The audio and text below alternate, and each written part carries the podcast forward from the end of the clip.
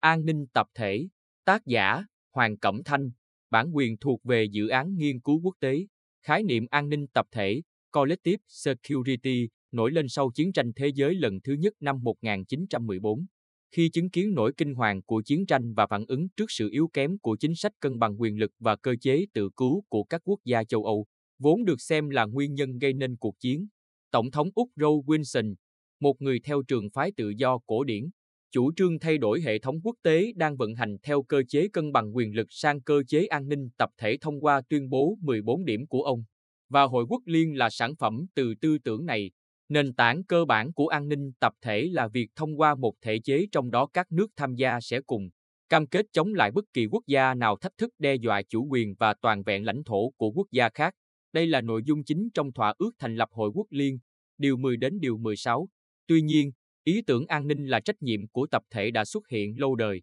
từ thời kỳ các quốc gia thành bang của Hy Lạp cổ đại, ở Trung Quốc thế kỷ thứ 6, thứ 7 trước công nguyên, hay trong các tác phẩm cổ điển phương Tây thế kỷ 16, 17 mà điển hình là Immanuel Kant. Kant cho rằng thông qua việc thành lập một liên bang hay liên minh, bao gồm các quốc gia trên thế giới, các nước lớn sẽ liên kết để có thể trừng phạt bất cứ quốc gia nào có ý định gây hấn với các nước khác. Liên minh này có khả năng đảm bảo lợi ích tập thể của tất cả các quốc gia để cùng chống lại lợi ích cá nhân của một quốc gia nào đó mưu toan tư lợi từ hành động gây hấn trên. Đồng thời liên minh sẽ đóng vai trò bảo vệ quyền tự quyết của các nước nhỏ. Đối tượng có nguy cơ trở thành quân tốt trong trò chơi của các nước lớn. Nội dung cơ bản của một hệ thống an ninh tập thể dựa trên ba yếu tố. Thứ nhất, hành động xâm lược và các cuộc chiến xâm lược bị xem là bất hợp pháp. Thứ hai, các nước thông qua thành lập một liên minh nhằm răng đe hành động xâm lược. Và thứ ba, tất cả các nước sẽ thống nhất trừng phạt nước phạm tội xâm lược nếu như việc răng đe thất bại và xâm lược xảy ra. Thông qua thiết lập cơ chế pháp lý ngăn chặn và kiềm chế hành động xâm lược của quốc gia này đối với quốc gia khác, các biện pháp răng đe những kẻ gân hấn sẽ được tiến hành như tẩy chay ngoại giao, áp dụng lệnh trừng phạt và thậm chí sử dụng vũ lực Điều này bắt nguồn từ lập luận rằng không một quốc gia nào mạnh đến mức vượt qua được sức mạnh vượt trội của liên minh của tất cả các quốc gia còn lại. Với lý tưởng tốt đẹp như vậy, an ninh tập thể nhận được rất nhiều sự ủng hộ. Các quốc gia khó mà từ chối tham gia một tổ chức như vậy bởi lẽ họ đều có nguy cơ bị xâm lược. Và an ninh tập thể đưa ra cam kết bảo vệ an ninh cho tất cả các quốc gia bất kể lớn nhỏ. Đồng thời, An ninh tập thể cũng tạo nên trật tự ổn định trong quan hệ quốc tế khi đưa ra ý tưởng rõ ràng là cùng chia sẻ trách nhiệm trước các vấn đề xung đột, đặc biệt là xung đột có nguy cơ dẫn đến bạo lực hay sử dụng biện pháp quân sự đe dọa chủ quyền quốc gia. Cơ chế an ninh tập thể có các hình thức sau. Thứ nhất, an ninh tập thể lý tưởng có sự tham gia của tất cả các nước thông qua thỏa thuận thiết lập cơ chế pháp lý nhằm trừng phạt hành động xâm lược hoặc chiến tranh.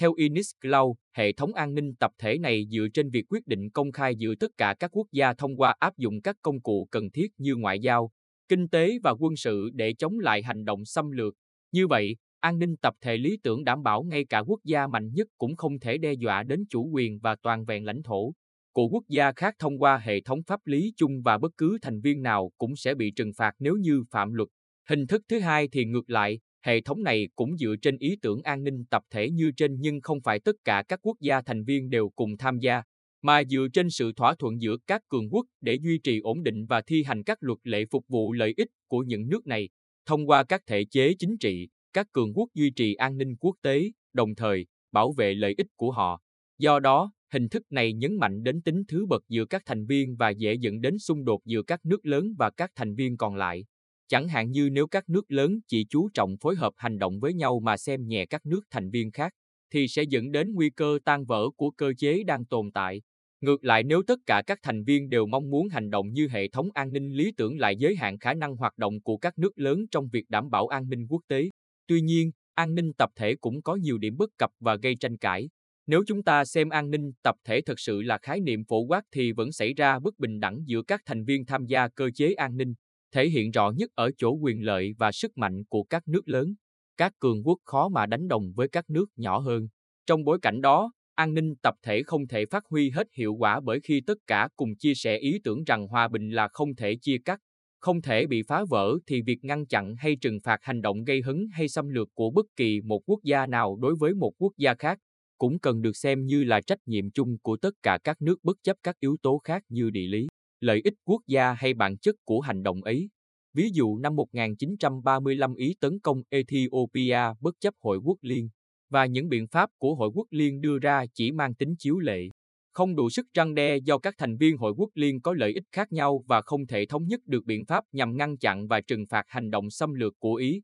Kết cục đây là một trong những sự kiện gây nên chiến tranh thế giới lần thứ hai. Ngoài ra, nếu một xung đột xảy ra giữa hai quốc gia không tham gia hệ thống hoặc trong nội bộ các quốc gia diễn ra các cuộc nội chiến, xung đột nội bộ thì cơ chế an ninh tập thể cũng khó có thể đưa ra giải pháp thích hợp. Ngày nay, khái niệm an ninh tập thể thường bị nhầm lẫn với thuật ngữ phòng vệ tập thể. Mục đích của hệ thống an ninh tập thể là duy trì hòa bình giữa tất cả thành viên trong hệ thống chứ không phải giữa một hệ thống với một chủ thể bên ngoài. Ví dụ như, Tổ chức Hiệp ước Bắc Đại Tây Dương, NATO, không phải là hệ thống an ninh tập thể.